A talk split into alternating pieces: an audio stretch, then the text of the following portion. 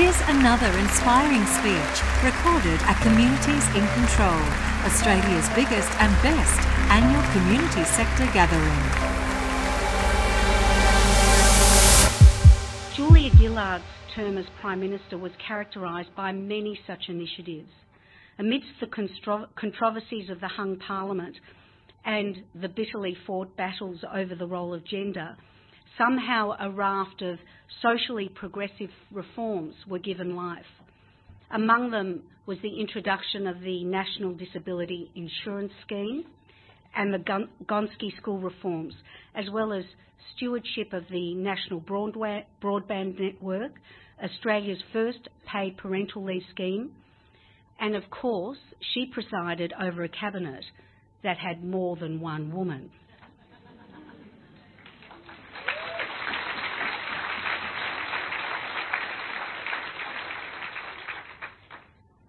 These things matter. These things change the nation, and these things change lives. Whatever side of the political spectrum you're on, you'd be hard pressed not to admire Julia's stoicism, her grace under enormous pressure, and her ability to roll up her sleeves and get things done. Now, we all know of Julia's great passion for education, and since leaving politics, she's taken up a position as chair of the Global Partnership for Education, and she is also honorary visiting professor at the University of Adelaide. And believe me, she's on a plane a lot because she's been recognised and acknowledged internationally as being a leader in this area. To present the 2014 Joan Kirner Social Justice Oration, it gives me great pleasure to welcome the Honourable Julia Gillard.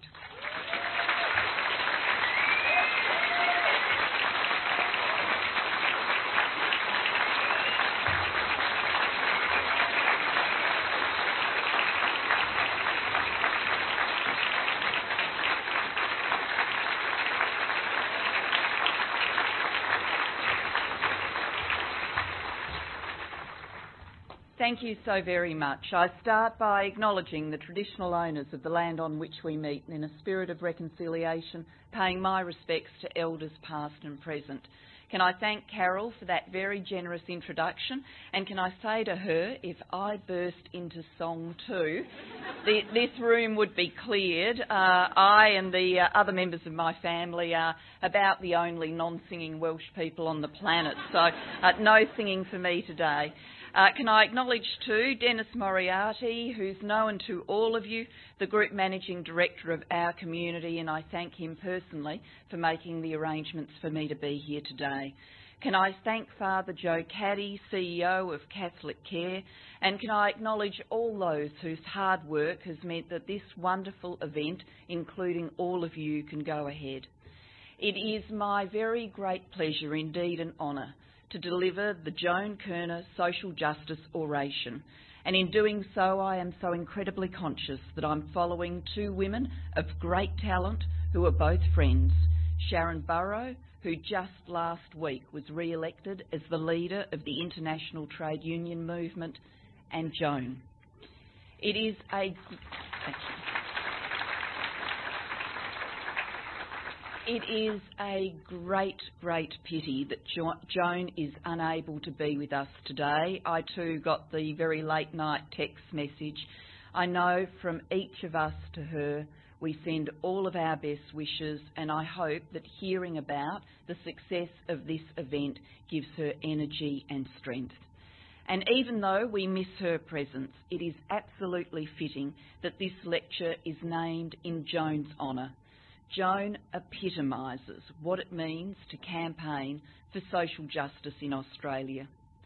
Joan was not only dedicated in her life to the pursuit of social inclusion, she also embraced environmental protection, women's equality, and community driven development. And she was pivotal to building the language around and definition of what a socially inclusive Australia should look like. Now, that's fundamentally important. We can only be united in our pursuit of a goal if we understand and can articulate the realisation of that goal. When Joan spoke to you in 2012, she defined social justice as fairness.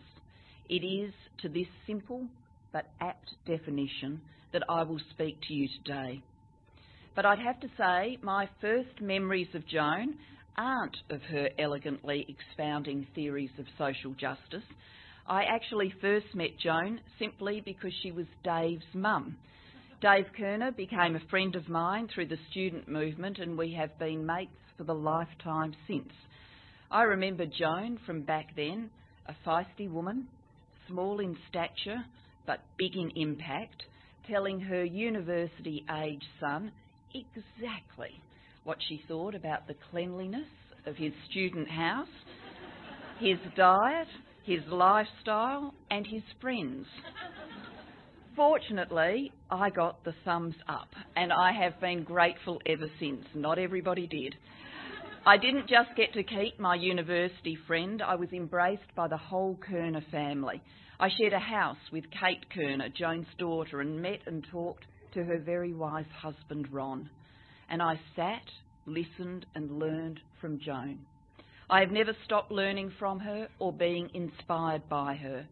A keen advocate for education, Joan spearheaded the grassroots campaign for educational reform in this great state in the 1970s, boosting the most disadvantaged schools and promoting equal access for all students. Through my own parliamentary career and as Prime Minister, I took up this fight nationally, leading the most significant reforms to school funding and quality in Australia's history. Like me, Joan was also a first, the first female Premier in Victoria. For the pride and the pain that such a first brings, I am sure Joan shares my view that the opportunities far outweighed the challenges. As a founder of Emily's List, Joan worked to ensure other women with a commitment to social justice and progressive politics had the momentum they needed and the support they needed to enter Parliament and to make their own mark in creating a more socially inclusive Australia. I have been proud to work alongside her in that endeavour. Joan remains one of Australia's great champions of social justice, and I'm honoured to deliver this lecture in her name to you today.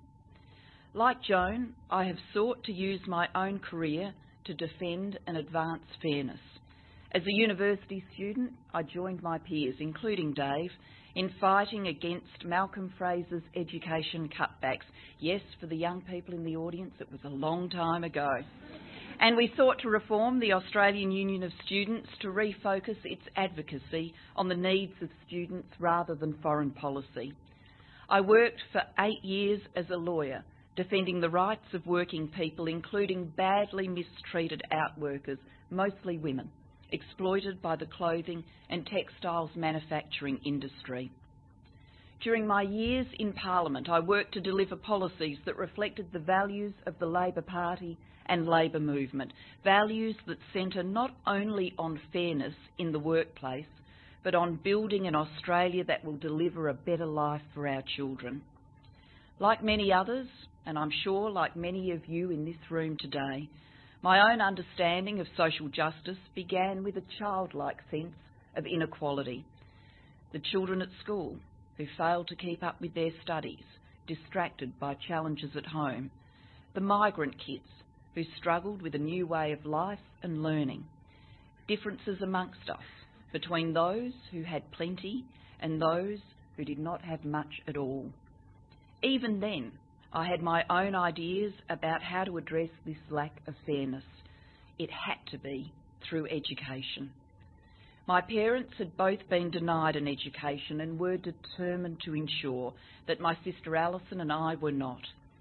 I formed the view early that a great education could change a child's life and that fairness demanded that every child receives a great one. I still believe that now, as I did then, that education can unlock social justice. For me, a great public education opened up a path, that ultimately led to me becoming the 27th Prime Minister of Australia. But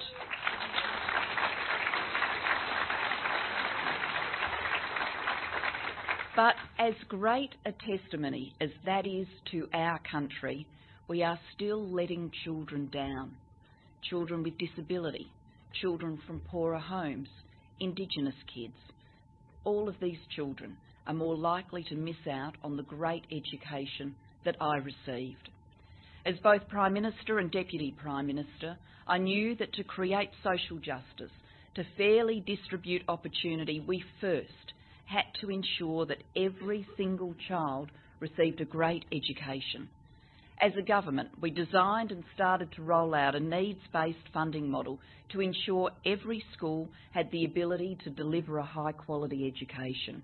We focused on quality, tying new funding to an improvement agenda for our schools, better teaching, greater investment in developing literacy and numeracy, the building blocks of a good education, empowered principals, more computers, a national curriculum written by experts, not politicians.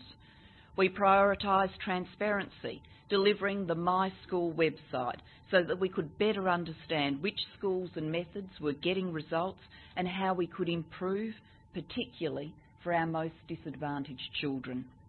We reformed our universities, ensuring more students from disadvantaged backgrounds could earn a university education, and we expanded apprenticeship numbers.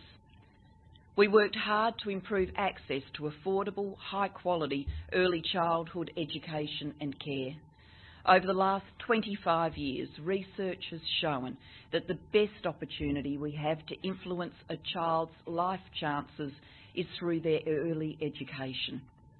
We know that the children who struggle at school and then later in life are those living in the most social, socially and economically disadvantaged and very remote areas of Australia. If this disadvantage is not addressed early, then it permeates throughout all of life. Through better care and attention, we can stop children from failing before they even reach school. We can ensure that they have the best chance to excel in their cognitive and social development. We can give them a head start to achieve throughout the rest of their lives. Our national quality agenda sought to do just that. By improving staff to child ratios, we ensured that children received the attention they need. And by boosting staff qualification requirements, we have helped our hard-working and dedicated early childhood staff to develop the skills they need to deliver a great early education. I am deeply proud of the work we did to improve access to a quality education for the children of Australia. And I am very proud that the primary author of the landmark blueprint to lift the quality of our schools stands by the work he led and the commitments we need to keep our children and their success in life in the years ahead, that David Gonski has made such an important speech. I'm proud too of what my government did to unlock fairness for those Australians who needed our support the most. We launched disability care to support around 460,000 Australians with disability, their families and carers how we cared for those with disability in Australia had become an equality issue. 460,000 Australians who we had let down for far too long. Through our investment in the National Broadband Network, we made a commitment to unlock the opportunities that greater connectivity and togetherness can bring to our communities. We delivered health reform, pouring thousands of new doctors and nurses into the system and delivering record levels of access to bulk billing. We invested in the long-term disadvantaged to bring them back into work and the dignity and pride that comes with it. As part of creating a system of fairness at work, we supported the Australian Services Union equal pay case for women working in the social and community services sector, the predominantly women who assist families and children in crisis, staff our women's refuges, look after our sick and others in need. We launched the Royal Commission into child abuse in institutional settings, finally providing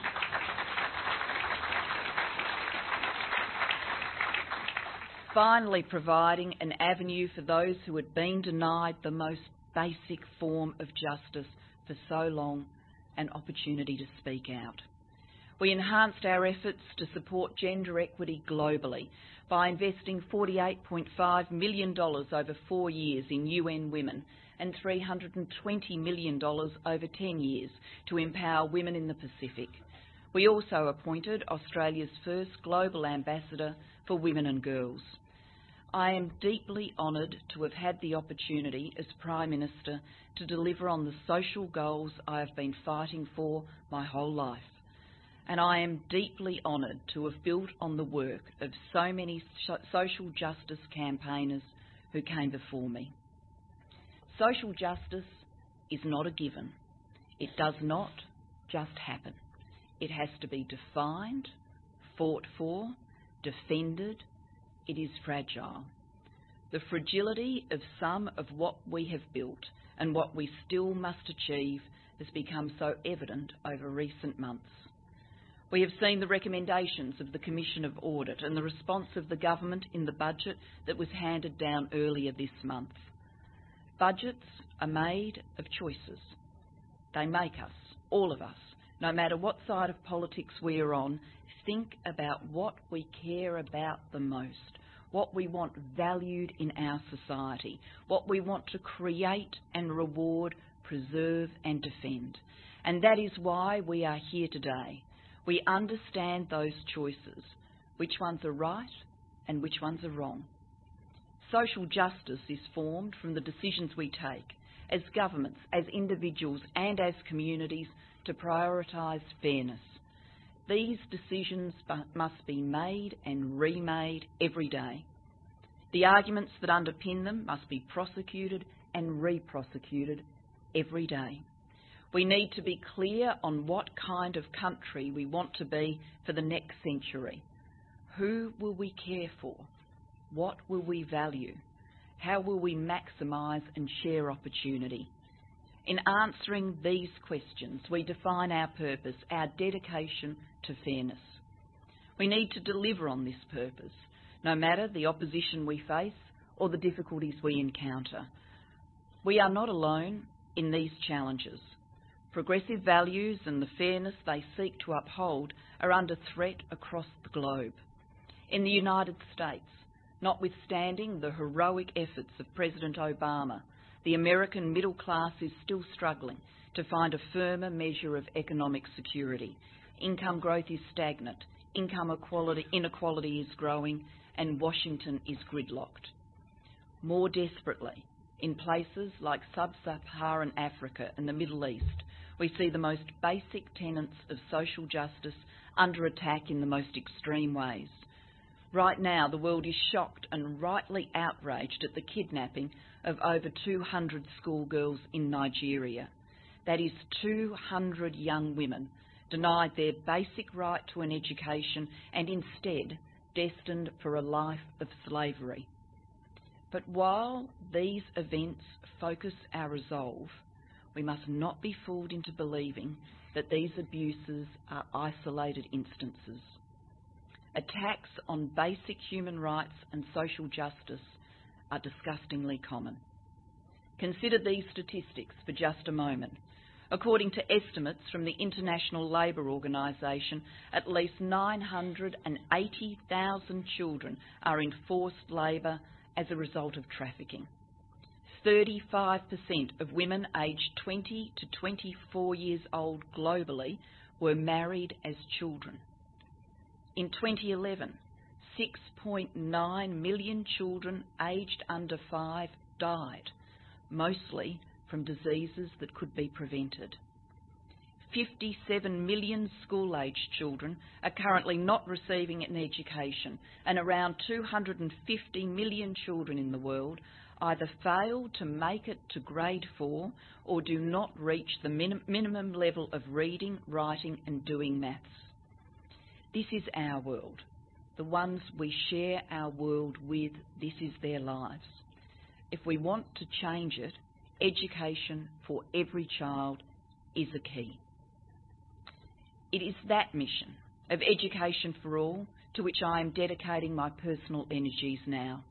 Through my role as chair of the Global Partnership for Education, I am working to ensure that all girls and boys, no matter where they grow up or what their parents do for a living, have access to a high quality education. In June, we will be holding the second replenishment pledging conference in Brussels, where we were asking for a commitment of 3.5 billion US dollars from our donors. 3.5 billion dollars. This is a difficult task. But these investments are worth making. We can lift 171 million people out of poverty by ensuring every student in low income countries acquires basic reading skills. We can boost agricultural output in sub Saharan Africa by up to 25% through investing in girls' education. If we can teach a child's mother to read, that child will be 50% more likely to live beyond the age of five. With $3.5 billion, the Global Partnership can support the schooling of 29 million children in 66 countries and increase the quality of the education provided. A quality education amplifies and sustains human, economic, and social development. It lifts children out of poverty. It brings their families with them. It empowers and it emboldens. It is essential to creating socially just, equitable communities. The world I want to see globally is one where all children, no matter who they are or where they live, get a great education. And of course, this includes Australia. At home, I want a world class education to be the norm, not the exception. I want us to be invigorated by measuring our performance and use such measurements to enhance equity, not be scared by it. I want kids to get great jobs, to keep learning, to constantly train and reskill to meet the new and complex needs of this, the Asian century. I want to see an educated country, a compassionate country, and a country that holds social justice and fairness at the core of its identity. I want our country to take these values to the world, to constantly serve as a model for and be an advocate of social justice globally. Friends, social justice is under threat on multiple fronts. It is under threat in Australia, and the fight for it globally is as hard as ever. It has taken those before us over a century to build universal access to healthcare, a more equitable and quality education system, a safety net and real support for our parents and grandparents. As a nation, our foreign aid program has invested billions of dollars into developing countries to ensure that the social justice that we have sought to create for ourselves is shared globally. When we don't have a political leadership willing to fight for social justice, the responsibility will inevitably weigh heavy on our communities. It will weigh heavy on the third sector, on our charities and volunteers. It will weigh heavy on our student movements, on the press, and on our public servants. It will weigh heavy on our communities and both you and me in this room today. From this great weight, we must grow stronger. We must be clear about our purpose. We must speak with conviction. What I learned from Joan is something that has driven me every waking day in public life that to succeed in shaping our world, you have to have a sense of purpose about the goals and values you want to serve. Joan epitomises purpose in public life. This is why she is one of the greats amongst us and why we respect her and care for her and love her very much. What Joan taught me and what she teaches us every day is that we must never stop striving to create the socially just Australia and socially just world that the children who follow us deserve. I have complete faith that the conviction to do so is here in this room, And I hope through the course of this conference you will find that conviction burning stronger. I wish you all the best as you take the skills and ideas you have learned at this conference and translate them into your sense of purpose so that you can build your own socially just communities. Joan expects no less from each of us. Thank you very much. We hope you've enjoyed this highlight from the Communities in Control Library. If you did, we'd love you to rate or review this podcast in the iTunes Store and for you to share it with your friends. For further information about Communities in Control, visit communitiesincontrol.com.au.